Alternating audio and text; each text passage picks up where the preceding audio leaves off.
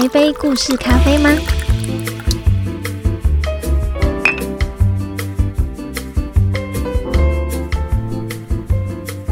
？Hello，大家好，欢迎来到挖矿者故事咖啡馆。今天我们咖啡馆呢办了一个活动，那就是相似跟互补方的辩论赛。那是什么相似跟互补方呢？就是我们找另外一半到底要找相似的还是互补的好。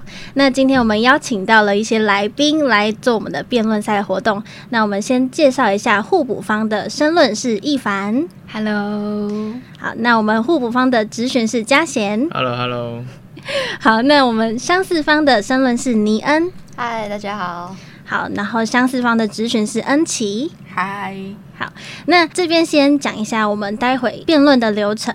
流程说明呢，是一开始是先一凡进行互补的申论，然后一凡申论完之后是相似的咨询。请问相似的咨询是谁？我 恩琪断线中，好，待会呢，一凡讲完申论之后，恩晴恩琪进行质询。好，恩琪进行质询完之后呢，是尼恩进行相似的申论。尼恩申论完之后呢，是嘉贤做质询。好，然后嘉贤质询完之后，就可以直接进行互补方的结语，然后再来恩琪这边做相似的结语。好，然后待会呢，每人两分钟的发言时间。那这样，以上规则有问题吗？没有，没有问题。那大家准备好了吗？好好了，紧张吗？各位，很紧张。好，那我们就先请一凡来做我们互补方的申论。好，那两分钟计时开始。Hello，大家好，我是互补方的申论一凡。然后我今天要提出的论点有几个。第一个就是，其实如你是互补的话，你可以补足对方的不足，像是对方的缺点啊，或是对方可能还可以在更改进的地方。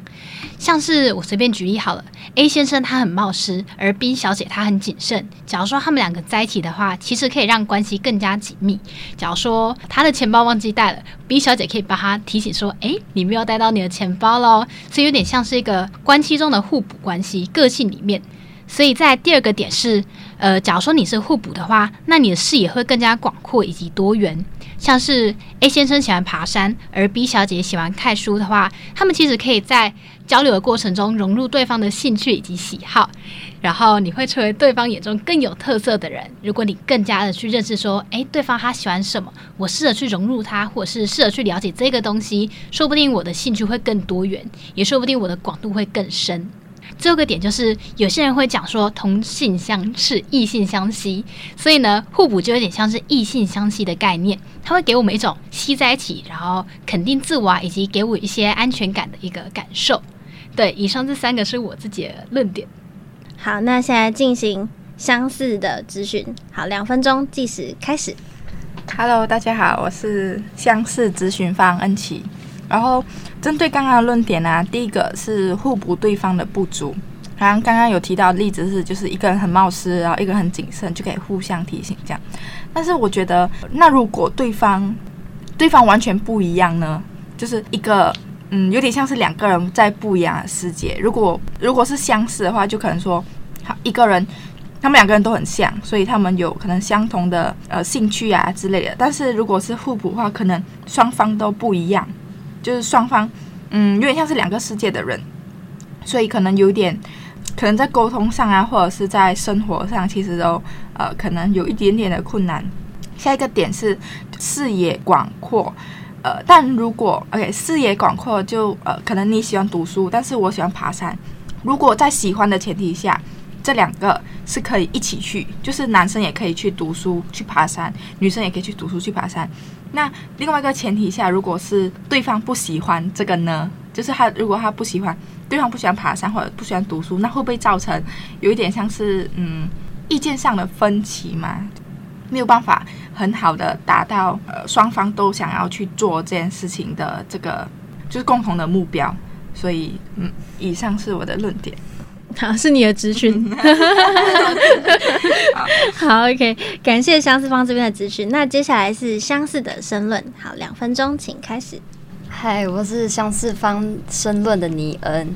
我延续刚才恩琪提到的点哦，好像他说冒失跟谨慎这种性格，你不觉得有点像妈妈要照顾小孩吗？你无论如何，你就要去想，哦，我要去照，哦，他太太容易犯错，那我是不是要更加花更多心思去完成一个事情？因为如果以我们现在的年龄来讲，我们现在二十二十一，对不对？那我们这种年龄，你还要去担心你的另一半，就哦，这个他哦，他做事比较没有那么细心，那我还是要多加那个时间去看他有没有把这个事情完成好。那你是不是很多东西都没有办法去好好的去放手给他去做？你不要你不要说情侣吧，我说朋友，我我也很难诶、然后第二个就是互补的兴趣，我觉得这个这一点可能要看每个人成熟度到哪里。好像有些人他会觉得，嗯，情侣就一定要就什么东西都一起做。可是如果他够成熟的话，他可能会觉得啊，呃，你做你开心的，然后我做我开心的，对吧？然后如果没有那么成熟的，他可能会没有那么开心，他会觉得啊，为什么你不跟我一起去爬山？为什么一定要跟你去读书？我就是不喜欢读书啊，这样子。对，然后第三个点是说，如果你相似的话，你共同话题可能会比较多，你不会因为你的你的不一样，让你觉得哦，这个人怎么那么难聊？因为你还没有谈恋爱之前，一定是要有那个 talking stage，你一定会要先聊天嘛。你没有共同话题，我就觉得有点难开话题。如果那个人就是一个木头，你你你就很难去挖掘他要怎么延伸话题啊。对，我我的就这样子。哦，这个你恩真的很会抓时间，你知道你只剩三秒钟，有我一次盯你电脑，真的假的？太厉害了，太厉害了！好，OK，那相似方的申论这边结束，那接下来我们请互补方的咨询。好，两分钟计时开始。好，大家好，我是互补方的咨询。那针对呃刚才从一开始就在谈论的呃 A 先生跟 B 先生的观点，特质这东西啊，其实是可以一体两面的。所以如果一个人很冒失，相对而言他敢冒险一点；如果一个人很谨慎，相对而言他可能会绑手绑脚一点。所以当两个人在一起的时候，可以拓展两个人生活的面向。比如说冒冒失的人，他就可以带着这个人去尝试新的东西；但与此同时，谨慎的人可以带着这个人不要那么容易的犯犯错误。所以两个人互补的话，呃，一方面他的面向更广，同时每个人的优点都可以互相的补足，而且同时每个人的缺点也都可以被对方所呃所保护到。那另外，刚刚你也有提到另另一个地方是共同话题的部分，呃，的确有，如果两个人都是木头的话。即便他们很相似，他们还是无法沟通。比如说，我们都同一个同同一个工作的人，可是我就是木头，所以即便我们的工作内容一模一样，生活面向一模一样，我们还是无法聊天。但相对而言，能不能开启话题，取决于这个人如何讲话以及他的个人特质。所以这个其实跟呃我们的生活模式相不相似其实没有关系。你你如果要举例的话，最近很红的电影《当男人恋爱时》就是个非常标准的例子。阿成跟浩廷的生生生活背景差很多，可是阿成就是个愿意敢敢谈的人，所以两个人能不能契合，其实取决于这个人的内心是否对为对方吸引。那谈到为是否被对方吸引，就要谈到喜欢的本质。我们为什么喜欢某个人，被某个人吸引，其实是因为对在这个人身上看到一些我们所没有的、我们所欠缺的东西，因此被他所吸引。因此，从这个逻辑往上推的话，喜欢的本质应该是我们能够找到能够互补我们生命中不足的、缺失的部分。两个人合在一起，五十加五十才会是一百分的情侣。好了，太强了，这个有点 carry，一大点的 carry。互补的相似，哎、互补的咨询方真的是噼里啪啦就讲了一大堆。好，那我们现在呢来做一下互补的结语。好，那我们一样计时开始。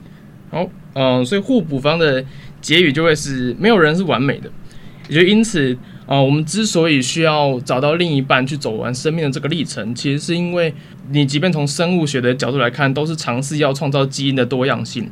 所以如果全部人都太相似的话，那他的生活会变得很无聊，而且同时之间，一个人的缺点会成为所有人的缺点。但与此同时，呃，如果我们在寻找另一半的时候，可以找到呃与我们本质上或是特质上是互补的对的另一半的话，那当然我们今天诶讨论到很多点都可能会出现一个疑点，就是我们这么不一样，不容易吵架吗？但我觉得吵架这件事情其实关乎到是沟通技巧，以及我能不能去接纳你的不同，倒不见得真的是因为你一定要跟我一模一样，我才会喜欢你。所以呃，回归到最后的总结，就会是寻找生命中的跟自己不同的人。多理解和包容，那两个人的生命就可以激荡出更多不一样的火花。哦，我现在很想拍手，可是不能拍下去，对，不能拍下去。好，那谢谢互补方这边的结语，那接下来是相似方的结语，两分钟计时开始。就是我们我们认为啊，可能相似方比较适合呃走婚姻这种比较长久的，然后互补比较适合在就是在情侣就是情侣模式的时候，因为情侣模式的时候是一个刚认识，然后呃想要因为他是想要尝试嘛，就想要尝试两个人就是适不适合这样，然后相似的话就是用在婚姻上面的话会比较就是走长久那一种，就是哦我们两个很像，然后就可以就是可以走得更长，对，就是更长久啦，对。然后我们觉得相似相似比起互补，我们觉得相似更加适合的点，是因为相似就是我们有共同的目标，然后有就是我们有相同，我们有在走相同的路，然后其实可能生活上可以减少，可以减少一点点的，不能说完全，就是减少一点点的，就是可能冲突吧。然后就做任何事情，就是大家也可以就是在同一个频率，嗯，对。然后这个也呃在同一个频率很重要，是因为我们可以就是摩擦这个东西，它可能可能会越磨越少嘛，就是呃你的感情可能会越越磨越少。所以如果相似的话，你就就是嗯对，就可以在同一个频率讲。所以我们觉得呃感情里面相似很重要。好，OK，好，谢谢相思方这里的结语。呃，在刚刚的辩论过程中啊，其实看到两方都是在对方讲话的时候，很多人都会开始点头，就嗯，对方说的真好。所以呢，待会我们进入过场休息一下，然后过场完之后，我们开放两方可以互相交流讨论的时间。好，那我们先休息一下。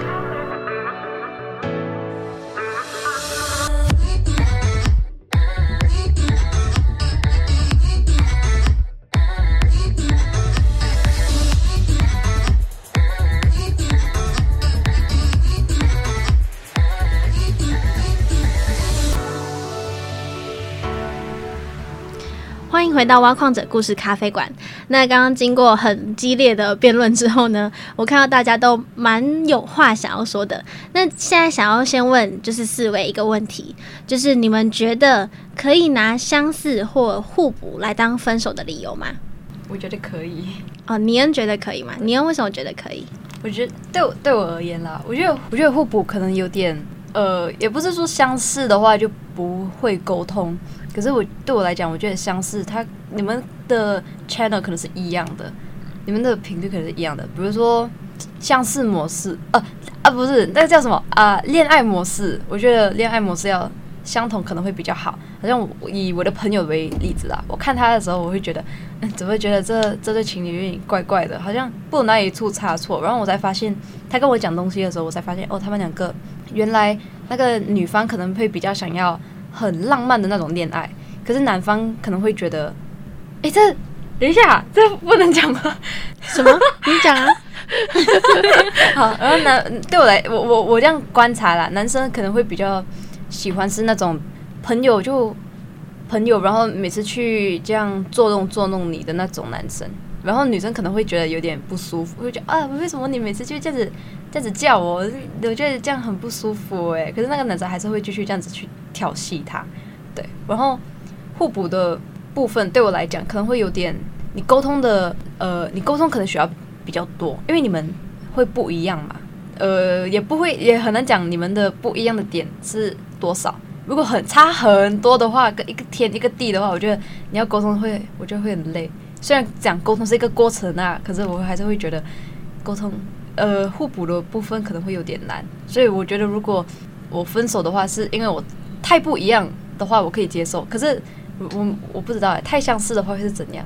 嗯，所以尼恩这里是觉得，呃，可以拿分手，哎、可以拿相似或互补来当分手的理由，是因为假如说我们两个太互补，就是完全不同频率的话，对对对对，就当然可以以这样的理由来做分手。对，因为呃，我再讲一下，因为我会觉得互补，好像刚才我们过场前有提过，就是恩琪有说互补可能比较适合去谈恋爱，可是到你真的进入婚婚姻的时候，你有需要做一个很多很多重大的选择，就好像买房子啊，还是你们要筹备婚礼的时候啊，如果那个人是一个很冒失的人，那你当然希望你的婚礼是就很 peaceful 这样子去弄嘛，对不对？可是如果他呃你没有办法去放心给他做的话，这样这样你就会觉得自己很有压力，因为会觉得哦，什么什么什么东西都是我做，这样子。嗯，懂。好，那其他人有什么想法吗？我蛮同意你刚刚有说到一点是沟通和经营模式。哦，你是谁？哦，我是嘉欣。就我觉得刚刚那个沟通和经营模式蛮好的，原因是因为就恋恋爱跟结婚，它虽然是一个过程，可它本质上有点差异。可是不管是恋爱还是结婚，终究都是要一起生活的。然后像刚刚您说过，生活中会有很多重大选择是要一起做决定的。然后如果两个人可以好好的沟通，而且共同建立一套互动模式和处理事情的模式的话，那其实不管他们相似或是相或是互补，他们都可以好好相处。然后，那我觉得为什么现在普遍会觉得相似会比较适合在一起，是因为相似比较容易建构出这个共同的沟通模式，而互补比较难。